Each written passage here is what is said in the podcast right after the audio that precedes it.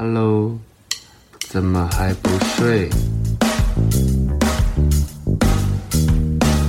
你是不是在等微眠催眠秀？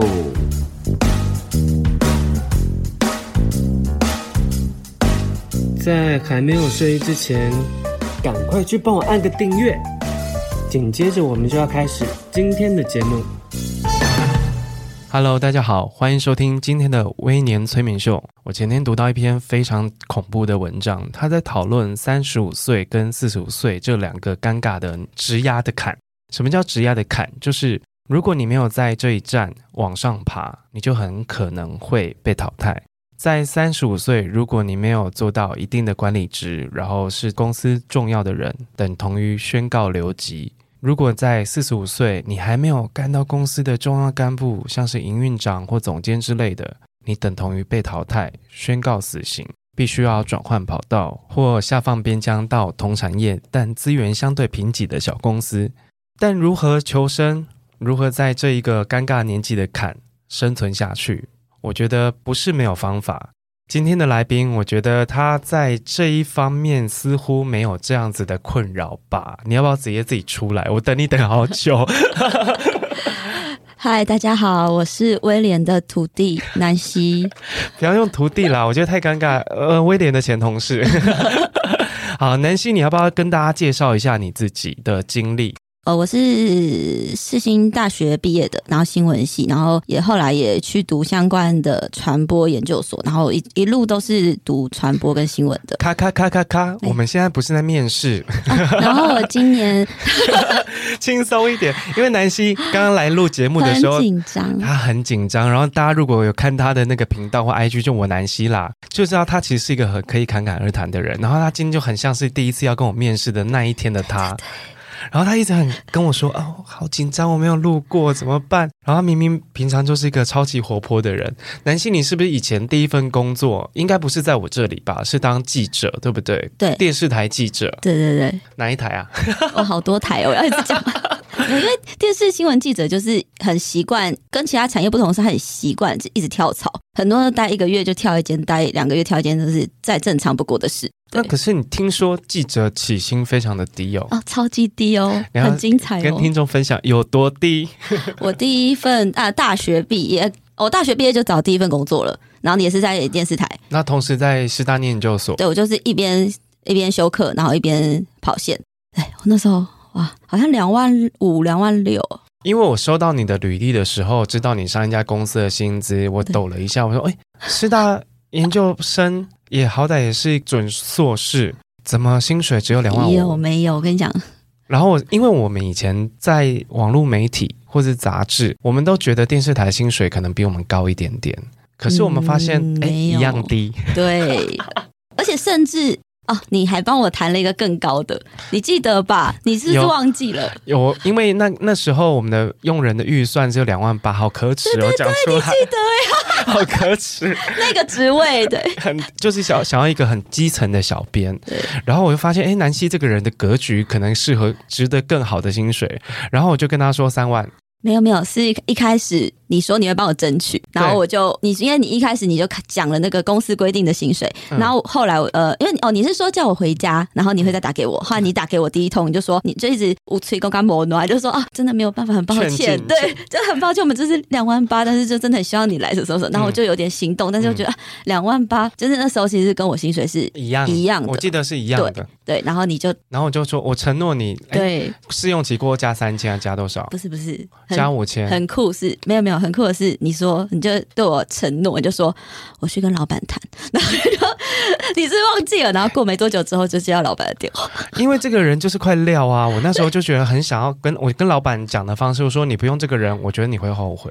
哇，然后哎，怎么变成在互捧大会啦？我们今天是要来跟大家聊职场，职场逆转胜，就是其实南希当时我在他身上看到了非常强烈的特质之外呢，他还其实还有。很多优点是他没有发现的，所以我觉得他可能值得这个规格以外的薪水。然后可能我在人事预算上面没有那么多，但其实如果他来做出一点表现，证明我的眼光没错，其实我也很好替他争取薪水。事实上，然后结果。应该说不是事实上，结果就正如我们预期那样，就是一直一直一直好好的做下去，我也很开心。但因为面对当时候的你，好像才二十六七，对不对？二十六，对，对，二十六岁。可是现在你已经三十二，三三十二，对，你要快要到我那个所谓的高不成低不就的三十五 plus，就是那个阶段了。对，你会不会焦虑啊？会啊。但是我的焦虑好像跟其他人比较不一样，为什么？因为我看很多书啊，或者什么的，大家的三十二岁三，应该说三十岁以后的焦虑，不管男生还是女生，大家好像都是焦虑说啊，就是这种比较心态，就我这个年纪是不是应该要在哪一个位置，或是有什么成就等等的。但我的焦虑好像是来自我很担忧，就觉得我快死了，这可以这可以说吗？哦，你的焦虑是来自于另外一种更深层的心灵、心理、心理的那个恐惧。对，但是我觉得在三十，刚你刚刚讲的很很很好的一个年纪的点，就是一个三十岁。为什么会把今天的题目定在三十五岁？因为其实一般人在三十岁的时候会觉悟。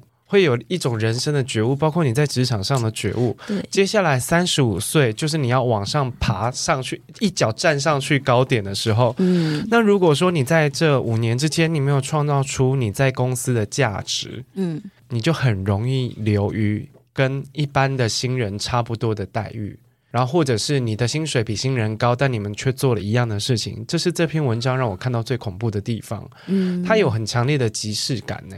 因为他会，他会告诉你，你可能是公司接下来要裁员，或者公司接下来要整合的时候，你会被优先第一个减薪，第二个就是直接 lay off 或调部门嘛，就是很很常见的、很常见的处理方式。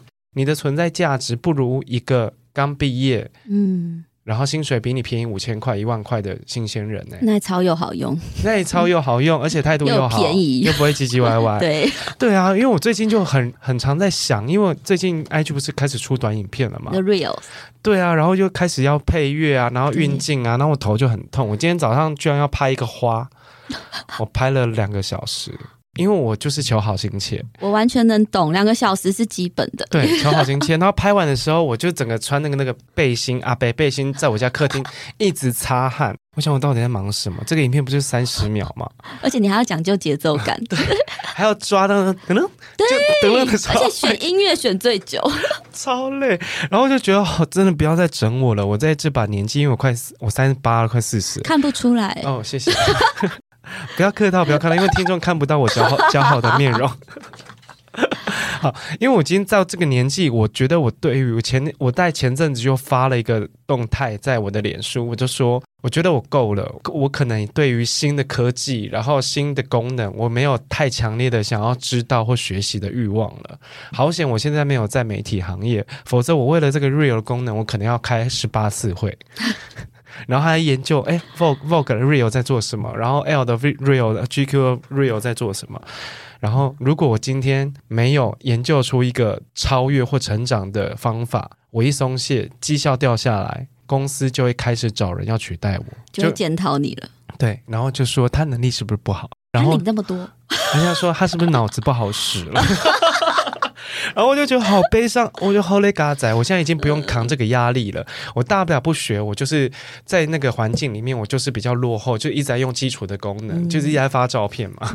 我大不了是一直在发照片、发现动就好。可是在这个大环境里面，你好像不得不去做很多事情哎。然后其实对于你来说，在这个年纪的坎，你最焦虑的除了快要死掉这件事情。你会担心自己在公司里面不是一个很重要的人吗？我所谓的不是很重要的人，是说你很可能会被淘汰、剔除。我觉得会耶，我觉得好像是因为我找到喜欢的工作，就是我以前在记者圈的时候，反而还是就是觉得啊，我就是做好主管交办的事项，我这个职位该做什么就做什么。但的话，我进到可能网络媒体。上面来了，或是呃潮流媒体上面来之后，我可能是因为都是我喜欢的东西，所以我就会觉得跟年纪无关，可能一直都有这种想法，就觉得我一定要有所贡献。你要值得这份薪水。对。对，然后你很上进，我我果然没有看错人，是不是三万块值得啦？值得，值得，值得，值得。对，后来不止加加到三万吧？不止，不止。对啊，谢谢前公司。我觉得是因为我之前我刚刚讲到那个我的三十岁以上的焦虑，我三十岁开始，其实我三十岁，刚刚威廉有讲到，是说三十岁都会有一种顿悟，好像忽然被一个雷打到，就是被打醒，好像会开始想要做一些不知道自己以前根本不敢做的决定，例如有些人可能会去裸泳，或者忽然辞职，或者忽然怎么样，对，然后我就是忽然分手。哦，对，你三十岁有情商哎，我没有情商，我，是我自己要分手，哦，而且大家都觉得女生三十岁。而且我是二十九岁，呃，三十岁要三十岁的前一个月份的，然后大家都直接吓到嘛，因为通常都是说三十岁的女生嫁不出去什么的，你不是就应该要跟爱情长跑多年的男友，呃，结为连理还是什么的？但我就觉得天哪，就是三十岁是一个坎，对，我就是要快死了，我能使用的时间不多了，我要。那你会把重心放到工作上吗？完全啊，超级，我就觉得好像快要死了，那我就要赶快就是燃烧生命，干大事，对，干大事，干一些大事，对，为自己活这样，然后呃，就会很想要。在工作上一直找到自己的真正的成就感，跟那叫什么不能被取代的点，就会一直想要挖掘。然后，如果你你发现，就像你刚刚讲的，就我也曾经在某一段时间是三十岁之后，好像是三十岁那一年吧，忽然就有有时候常常会感觉，因为可能是因为我是主管职，然后主管职有很多工作是你没有办法去前线接触一些新的东西，然后你就会慢慢的待在那个办公室枯萎，很像桌上的那朵枯萎的干燥花。你就看那个花，感叹，然后啊，然后只能一直跟一直用赖工作，然后你就觉得自己好怕。我就觉得我我会常常幻想，就觉得天哪，现在这间公司没有我，其实没差。然后就会很焦虑，这是对哦，你会有这种存在意义的焦虑。对，可是那时候你做了哪些事情去抚平这些焦虑？我就会一直提，就会一直吵吵我上面的人。哦，要做什么？对，我就说我觉得可以干嘛干嘛干嘛，可以干嘛干嘛，然后就会一直去 double check 我公司到底想要。我达到什么绩效？然后老板或者是我的总编到底想要我达到什么什么什么？然后比如说他们想要我带领下面的呃编辑们去开拓新的什么啊，或是达到什么新的数字，吸引什么新的读者或什么什么的。对，然后我就会很积极的觉得我一定要达到，那些达到是想要那种有感的达到，对，有感受的达到这样。因为其实，在三十岁，如果你突然走入这种觉悟，然后是清突然清醒过来的时候，你在工作上的强度会变很高。所谓的强度，不是你很壮、你很大，或者是说你很强势，而是说你承受很多压力的强度会很高很高。没错，没错，就是这件事情是我自己很有感，因为我在三十岁的时候就开始转行嘛。我本来在网杂志纸本，纸本，后来转到网络。那时候我就觉得，如果此时不转，更待何时？所以我就跟当时的老板说，给我三个月，因为他觉得啊，你这个人是从其他领域过来的，你不懂我们的生态。我跟他说，我学东西超快，然后我跟他下海口，对，快海口，我说我一定一个月内就学会了，然后我就用三个月证明，就是我可以把你整家公司 handle 的很好。你到时候再加我薪水也 OK，如果不行的话。我就离职我也 OK 这样子，然后就是做到。我觉得在南希跟那时候的我，其实我们的时间点是一样的。你当你走过那个焦虑的时候，你就会觉得好，我现在好像什么东西都可以做，都愿意做，只要这件事情是对我到三冲到三十五这个阶段，其实有帮助，帮助我往上推，帮助往前走，我什么都可以。那你那时候除了这些焦虑之外，其实我发现你的特质不是一个很喜欢做管理职的人，可是你为什么去想要去争取管理职啊？嗯，薪水比较好。当然啦，因为你做基层，而且你说老实话，就是年纪到了，然后你如果薪水想要往上加，你职涯的规划当然最终是，其实那个时候我设定一个目标，对，我也是看一本书，好像是你的书诶，最后下班的人先离职吗？对。反正就是说，谢谢你帮我打书，好措手不及哦。通常这件事情都是我很主动，突然有个人突然很不 say 的帮我打书。最新的一本是什么？好了啦，你先聊你的啦，我忙着孤独。好，好，我倒回来，就是反正我那个时候也是觉得我年纪到了，然后我自己规划是。最后一站是希望，就我人生的最后，就我想要，其实是死意坚决，对，死意坚决。然后有人生的最后，可能最后一站是希望我可以至少到达一个一间媒体的。我可能可以参与最终的决策的人，就是我可以决定说这个媒体它要走成什么样子的一个人。然后，所以我当然也一定要朝管理职去前进。所以我就慢慢的就是，当时我很幸运，我觉得大家也可以，呃，如果在转换工作的时候，你也不一定要去朝着哦，我一定要锁定这个职位。如果不是这职位，就不去。因为我当时其实回去那个公司。就是我接管理职的那个公司，其实一开始也不是管理职，然后我一开始是一个边边角角的部门，呃，那个部门虽然也跟内容跟影片有关，但就是一个边边角角的新创部门，所以我其实做什么虽然都没有人管我，但我就非常没有存在感，我每天也都不知道自己在干嘛，所以很紧张。那你什么时候切回到那个主要的干道上面？哦，我觉得超幸运的，我觉得要不是这件事，我可能也被 fire 了，就是真的我没有什么功能，然后是去不到一个月，真的是不到，哎，不到就一个多月吧，然后原本的呃有一个主管，编辑部的主管。管算是中阶主管，主编他就离职了，嗯，然后刚好少一个，我就自己去争取了。对，我就自己跟那个时候的总编跟那时候的老板说。我觉得南希在这一步棋下的很好，因为他想要让自己变成一个重要可以参与决策的人。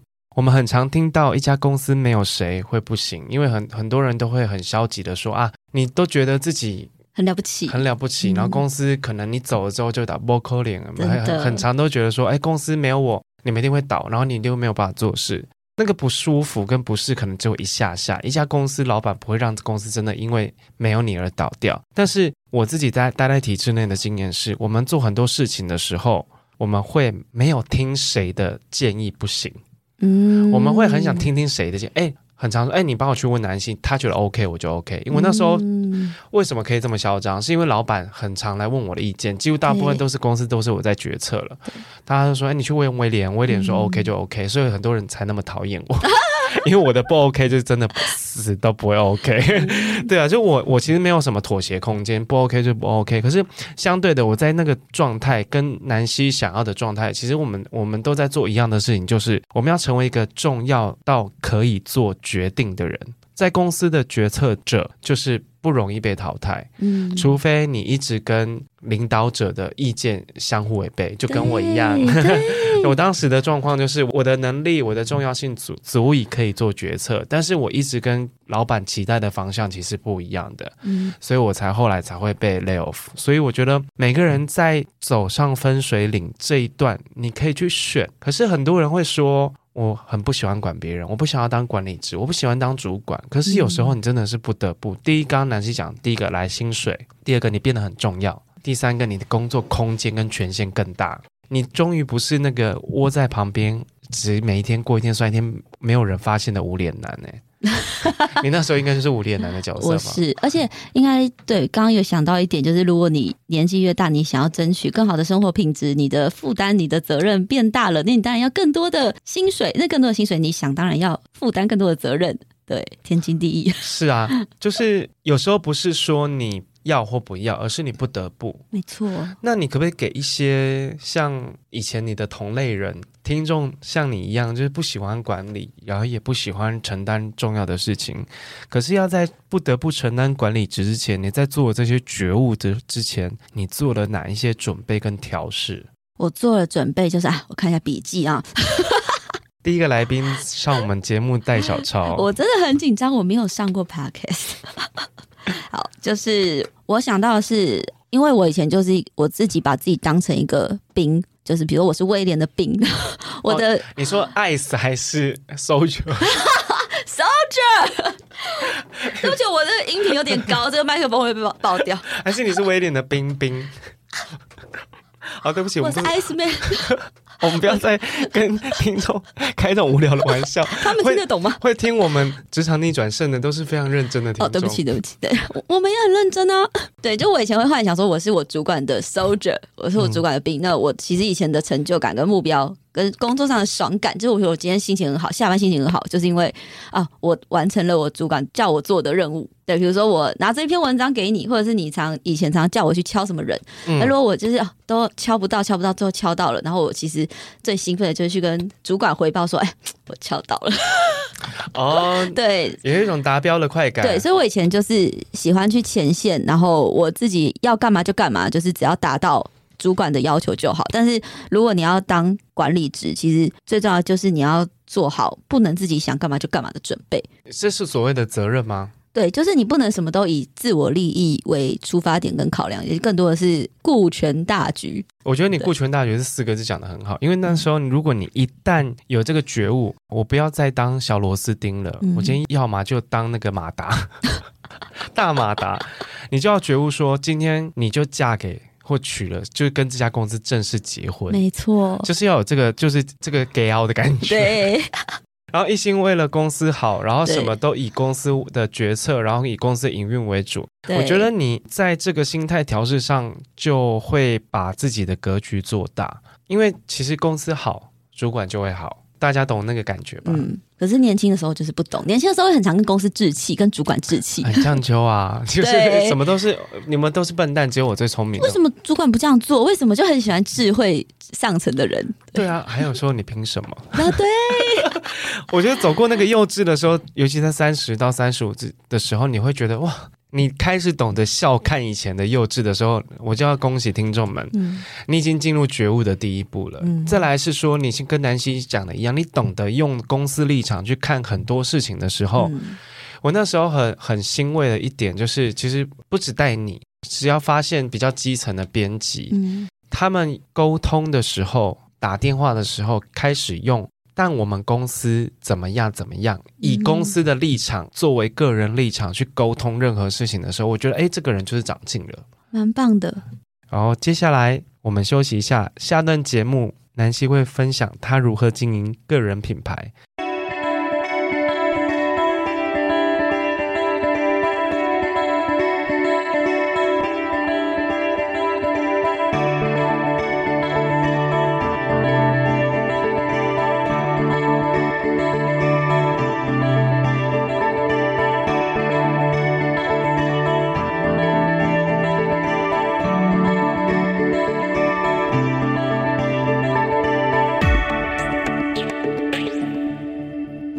欢迎回来《微年催眠秀》。上段节目，南希分享在三十五岁这个坎，你到底要怎么顺利度过？这一段节目，我觉得是我今天主要想要邀请南希来上节目的主要原因。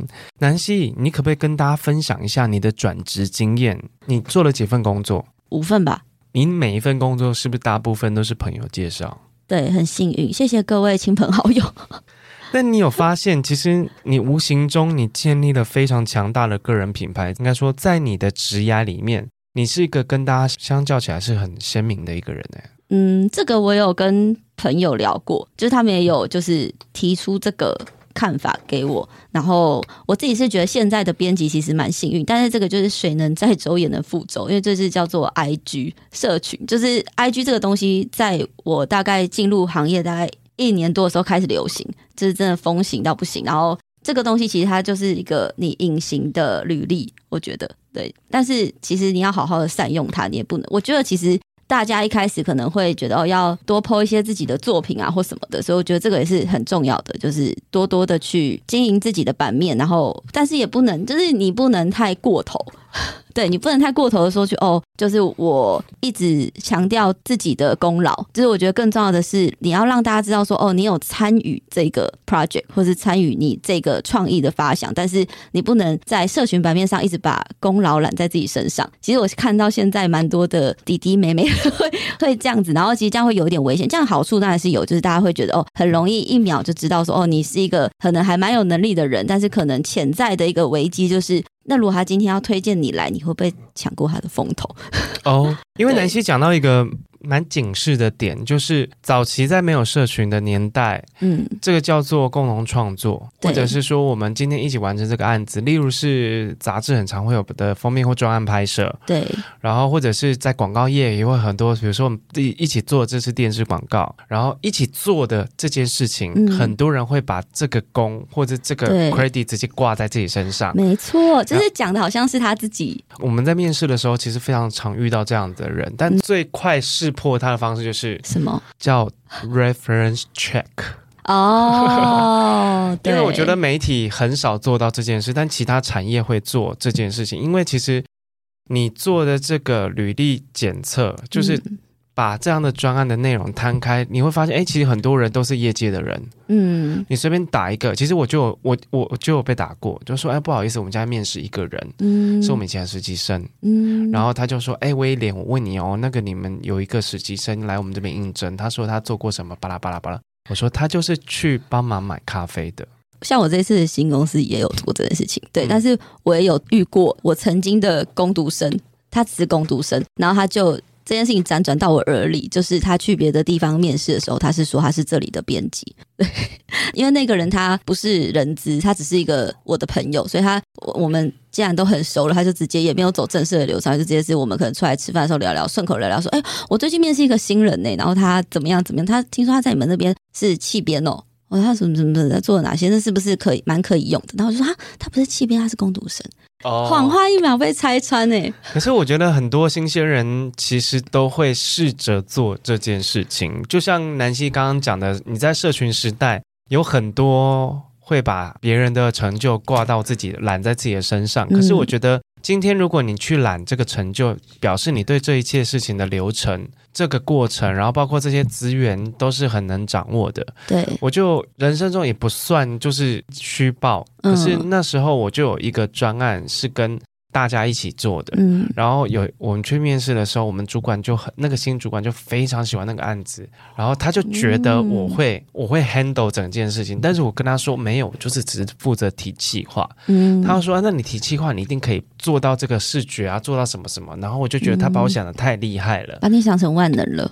对，他觉得这个东西就是我的作品，嗯、然后可是我当时其实我是蛮客气的，我就跟他讲说，哎，不是，我就是负责，我讲的非常清楚，然后他真的也没有好像没有听进去，就应征我进去上班了，然后 结果这么硬，没有，我觉得他可能对我的爱已经蒙蔽了一切。当时他给我一个超级好的薪水条件，然后我就觉得哇，不去怎么行？就算是他把我想的太好，我也试着去做做看吧。嗯嗯，因为你知道，刚入行第二年，我拿到四万多块薪水，去不去？我就是去了再说，真的不行就再被炒一次吧。嗯，然后去了之后就发现，哎呦，很多事情不是我只有看就会的。没错，我以为拍一个服装单元，我就只要敲 model，接衣服，接衣服，然后找热粉，找几张照片，嗯、他就可以照着做。不是哎、欸，嗯，还要负责控制这个模特，然后这个视觉，然后这个衣服要怎么呈现，嗯、然后怎么沟跟摄影师沟通。好险，我那时候遇到很有经验的摄影师。嗯，他带你，对，他带着我做，然后他有发现我是刚毕业一两年的那种菜鸟，然后就拍一个超重要的案子。嗯，台北一零一刚开，你看我年纪有多大？你好 OG 哦。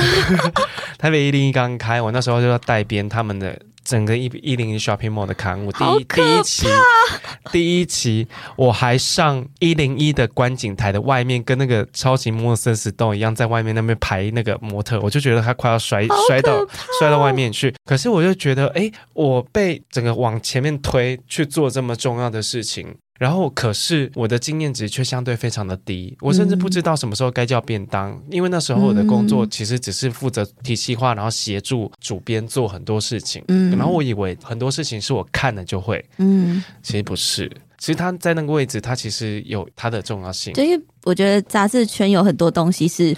大家以为很简单的，我觉得这个行业有一个这种特色，就是很多事情你就觉得哎，好像很简单，但其实没有，后面很多美美嘎嘎。对啊，像你刚刚讲的那个 IG 那个 po 文，因为很多人会在我们晓得其他产业怎么去看这件事情，而是他会把一些公司的特别的专案啊，或者是说什么在 IG 上，他可能会以一种炫耀性质的，他想要让大家知道说，OK，我很有才华。我觉得我会想要特别提出这一点，是因为我就是过来人，因为我以前就曾经犯这样的错，就是我曾经犯过这样的错，所以我自己觉得哦，很想要回到过去，把自己那个时候的自己杀死，很想要掐死五年前的自己。就我曾经，因为可能刚进来这个行业，真的太兴奋了，然后就真的很常拍什么就 po 什么啊，然后就常常会觉得哇，跟明星的合照，然后我就要是怎么样，然后可能我那个时候的心情只是单纯的抒发我执行这个案子我有多兴奋而已，我没有别的意思，然后就常常就打一连串记录自己的心得。这样子，然后但是有时候我的这一天会跳出来，然后我就看到自己以前五年前的 po 文，就天哪，这我以前怎么口气那么大？好险那个时候还没有什么人追踪我，而且讲的好像这些人都是你妈鸡妈鸡，好像呃很像我 say 喊的一样，就。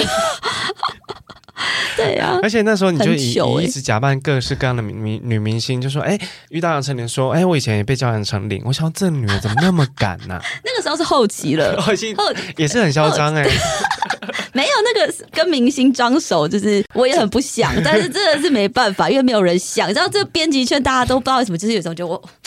我这跟撩高度，这跟一个撩妹招数一样。你知道老土，但是你还是要破冰。我真的很不想这么油，这 真的没办法。对，而我觉得还有一个很重要的一点，就是你刚刚讲到个人品牌这件事，就是不要短视尽力。因为我觉得编辑，尤其是时尚啊、潮流媒体这一块，或是负责名人专访这一块，会有太多的好处跟诱惑。哦，对，其实不管什么工作都会有好处跟诱惑啊。没有，就是我觉得很容易迷失。哦，就你可能为了这个短利，然后你去，你要放长线钓大鱼。你你如果好，现在为了这个小利，然后你可能留下了不好的风评，其实负评传很快，尤其是这个行业，然后就啪啪啪啪。哦，不要贪，我觉得不要贪很重要，因为你一贪，大家可能当下不说，但心里都会有一个底说，说哇，南希这么会吃啊，就类似。我就吃那个 buffet 的吃，吃东西的吃，蛮、哦、对。这能播吗？就我觉得好处就是因为南希的转职经验中，他人脉的通道是非常通的。嗯，因为相对于其他人来说，我觉得很多不管媒体产业也好，其他产业也好，你要时时刻刻跟这个产业的人保持好的互动。对，我觉得南希是一个我很好的对照组，因为我早期其实我就是把工作的朋友跟我私生活的朋友分太开了。高冷。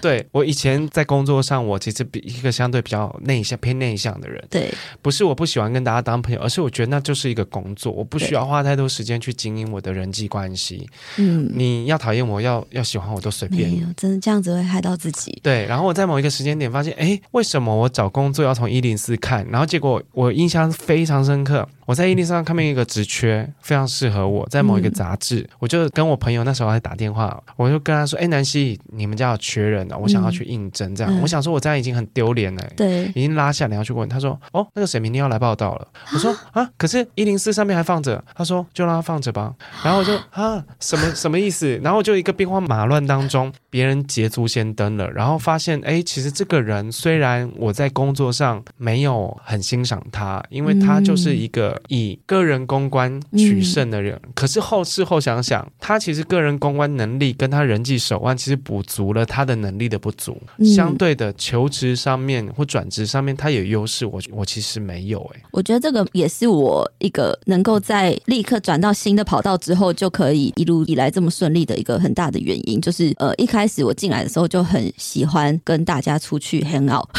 就很喜欢。我不懂，你是，要爆料？没有，不是我，我是说为什么？为什么？因为你。是跟我是两种人，为什么工作上一直见到的人，下班还要再见到他？因为我那时候就是去威廉的公司，然后去你当主管的地方，然后就刚好认识了我到现在都还很好的朋友，就我我的同事们呢、啊？对，你的算你下属啦。可是我我的同同事们，我喜欢他们。可是我不认为我下班还会想要继续跟他们，因为你你们的那个 set 很完整，公司加班结束吃东西喝酒唱歌，续团，还是因为那时候我已经老了。可是我从以前就很抗拒跟，可是你看呢、哦？我现在也跟你那个时候差不多年纪，我现在还是会跟现在的新同事去 hang out。对啊，而且我很热衷，我不是在假装说什么我要去应酬，我没有把它当应酬。所以你看，如果我们现在我三十八岁，你三十三岁，我们如果要求职的话，我觉得你可能会爬得比我快。就是朋友啊，对，因为大家你你知道吗？因为听众们，你听到一个 key word，、嗯、就是你把大家视为当朋友，我相信那份心大家是会感受得到的。我觉得，觉得对，不是说我们要很假阿谀奉承的，对，不是不是，而是我觉得。我在南希为什么想要找他聊这一集？其实职场逆转胜在第一季，应该说在第三季的第一 part，其实是在谈职场人际。嗯，然后职场人际其实有很多值得下功夫的地方，特别是南希在经营个人品牌上面，嗯、让他在转职换工作，相对于我这样子的个性的人，他其实是几乎不费吹灰之力直达 key person 的房间了。真的，我们可能要进去跟总编辑面试，可能要先透过好，可能某某谁主编，嗯、然后南希是直接跳过很多人，直接进去跟最重要的人面试。我觉得这就是有差别。然后我以前非常抗拒这种，就是你们这些人就是 直接直接用手腕，然后没有实力。可是我觉得，如果说我一再强调，如果你靠有实力，但没有人看见，等同于没有。我刚刚心里就是想这句话：你有实力要被看见，对，就是你要看见，你要跟大家做 brief。然后做 present 就说，哎，我会什么？我最近在忙什么？我最近在做什么案子？南希很多事情是不用他特别做自我介绍，大家要找他面试之前就知道他会什么了。对，你知道我很久没有做履历，这就是这就是我为什么要找你聊这一集，就是他强大的地方是，记好，人脉是一条通道，嗯，但自备资源是你真正的求职筹码。什么叫资源？就是你的工作表现。职场人际关系，你身上有哪些东西可以运用？你有哪一些经验可以给我们公司带来给我们的公司？南希除了自带流量之外，在这时代自带流量之外，他还有自备资源。所以相对的，如果我今天要找一个同等职位的南希，就有办法谈到更好的薪水。嗯，当时我看你是这样子，就是你如果在应征编辑，可是你身上有很多资源，比如说我知道你在电视台那个采访有经验，嗯，然后在潮流你有认识。人，嗯我看到是这个东西，所以我觉得你不值两万八，对，所以我觉得在接下来每一站，因为之后我就没有再遇到你了嘛，对，没想到你现在还是吃香的很，没有，我觉得这也是我觉得多看威廉的书，多看 多看书真的很重要。我不是明星，多看书很重要，因为真的是要结善缘。因为我中途其实真的有走偏，就是差一点点走偏。你用什么去换？没有，就是我这差一点点，就是走上不归路。就是那时候刚开始进来这个职业，然后太顺畅，嗯、对，就有你照啊，有谁照啊，就很顺畅，就无往不利。然后就是会有一点点自得意满，然后真的觉得自己好像是个咖了，嗯、然后你就会有一点觉得我干嘛要去迟到啊，请假啦。然后快要下班才来啦，但这个还好，因为我上班第一天就迟到。对啊，这个还好。可是无形中，他其实是另外一种拿翘。我没有那个迟到，只是没有拿翘。那个是 那个时候还是很害怕，每天都抖着进来。常态，而且还没有洗头被抓到。对对对，我后来是觉得自己一满是我对别人的态度，就我很容易跟他起冲突。但是我那个时候我记得印象很深刻的是，有人有一个我认识的共同朋友，但是是网友类似，就是脸书，他也是这个圈子的人，对，就是很多共同好友。然后他就在他的。脸书上转分享了我那个时候公司的一个文章，不是我写的，但是他是骂那个文章跟骂这间媒体，对，就是在酸说什么什么。那时候我还在吗？你哎、欸，我忘记了，好像在，我忘好像在，因为之前我有印象，对，然后吵架，对，我就直接就是，即使是我们很多共同好友在上面很丢脸，我还是去跟他直接在下面就是大呛他，跟他比战。然后，然后我现在想想，其实不太好，因为真的做人要结善缘。如果可以再重来，我真的不会讲，因为我后来发现，像我前面刚刚有提到威廉。你有提到个人品牌这件事嘛？我就说不要短视经历啊，因为你做的一些负评，它会反弹嘛，善它也会反弹，你做的善缘它也会反弹给你。就是我自己真的发现，我后来得到的很多好处，都是因为我去结了这些善缘，就是可能我啊暂时忍一下，然后、你让大家下次见面的时候不会僵掉，你就想这样就好了。对，没错，就是修度也丢了。对，然后大家也不会因为说，其实那一阵子我也吃蛮多亏的，就是可能在谈一些合作或什么，大家就会把我当成是一个好像很自得意满啊，或者是很很爱比战的人这样。呛秋就只有两个字，啊、就是呛秋，就觉得这个人好高调，然后很嚣张。对对对对，可是我觉得难免的，你在一个得志的状态下，其实很难不那那么那个状态，尤其是你二十几岁，嗯，然后好像觉得呼风唤雨。对，我在想什么根本没有，画画作也跟档，可是。其实退到你三十几岁这一趴的时候，其实你会觉得啊、哦，没关系，你至你至少觉悟了，那样子做是不 OK，你做你要做很多修正。可是你在职场形象，你可不可以用几个关键词定义你的职场形象？因为如果你是一个品牌，嗯，你会希望大家先想到哪三个形容词？我觉得大家，因为真的我也接收到很多大狗的意见，那应该就是大家普遍给我的职场上的关键字都是我很积极啊，然后很很敢，不怕丢脸，然 后不怕被拒绝，不怕失败，很冲，对，然后很敢尝试这样。那你有没有试着在个人外表形象上面做一些微调？你说整形吗？微整？有啦有啦，可能需要大的吧。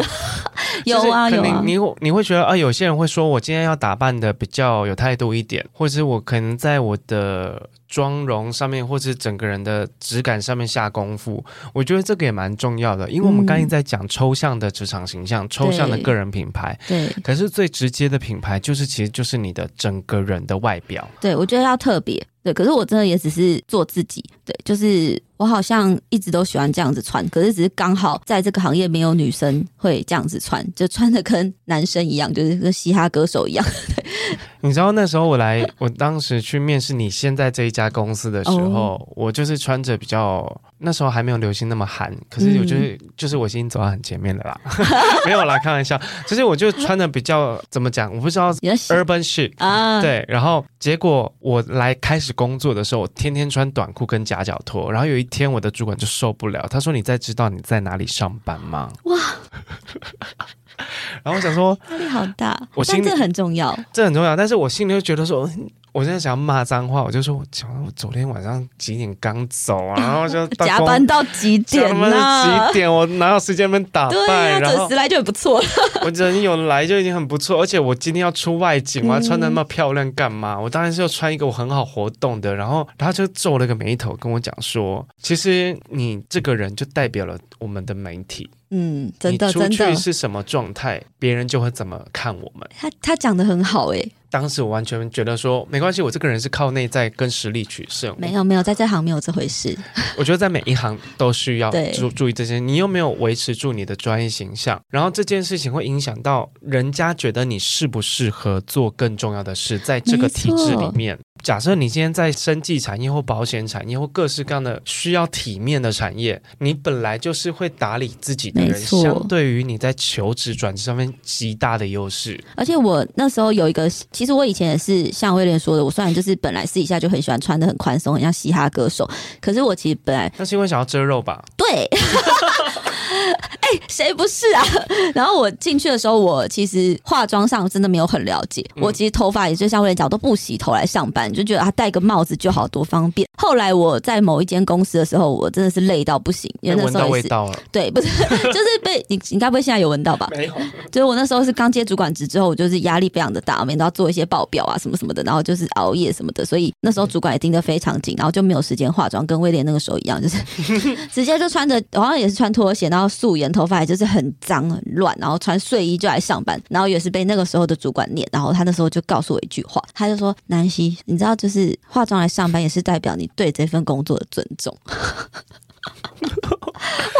哇，好重的话哦，一语点醒梦中人啊！对啊，我觉得你的外在也表示说你的气跟这家公司合不合。没错，今天谈的就是你在三十五岁这一坎到底要怎么跨过去，如何让别人看见你，然后如何让别人觉得你很重要，你很适合，嗯、你能不能成为公司里重要的人？其实内在跟外在，你其实都要兼具。那有没有哪一项是你相对本来很弱的？你其实不擅长，但你逼着自己去做到这件事。像我，我其实就是一个非常懒得打扮的人，嗯，然后但是我是可以打扮的人。对，可是我就会在用点力气。对，可是我就会在某一个时间点突然觉悟说：“哦，我应该要思考一下，认真想一下，我要怎么穿衣服，别人才会觉得我对得起我的工作。嗯”对，然后我就会觉得，哎，我做了这样的取舍之后呢，其实我在杂志都没有做到这件事，反而是现在。对，反而是现在，我会为了出门参加活动，参加活动，或者为了会见到我今天开会也是，因为我今天去开会嘛。嗯，我今天去开会，然后我就觉得说，如果我穿的。非常像在家那样很自在，没有错。可是我没有办法去说服别人，我有能力，或有美，我有足够的美感，或有积极度，或主动性，对，对或投入性去胜任这份工作。嗯、我觉得每一次出，我那时候我给自己一个名言，我每一次出门就是一次的展示，讲的很好。展示自己最近过得如何，或是展示你自己，就像你刚刚说到你的美感、你的审美、你的 sense 有没有跟这家公司是符合的？其实不，这里不一定是说大家一定要花大钱买什么名牌，不一定是你整体的，可能你稍微有用一些巧思做搭配啊，或者像你就是会戴头巾啊，啊对，戴些耳扣。然后我有一阵子在媒体工作的时候，我就是一直招牌，就我很爱穿针织衫。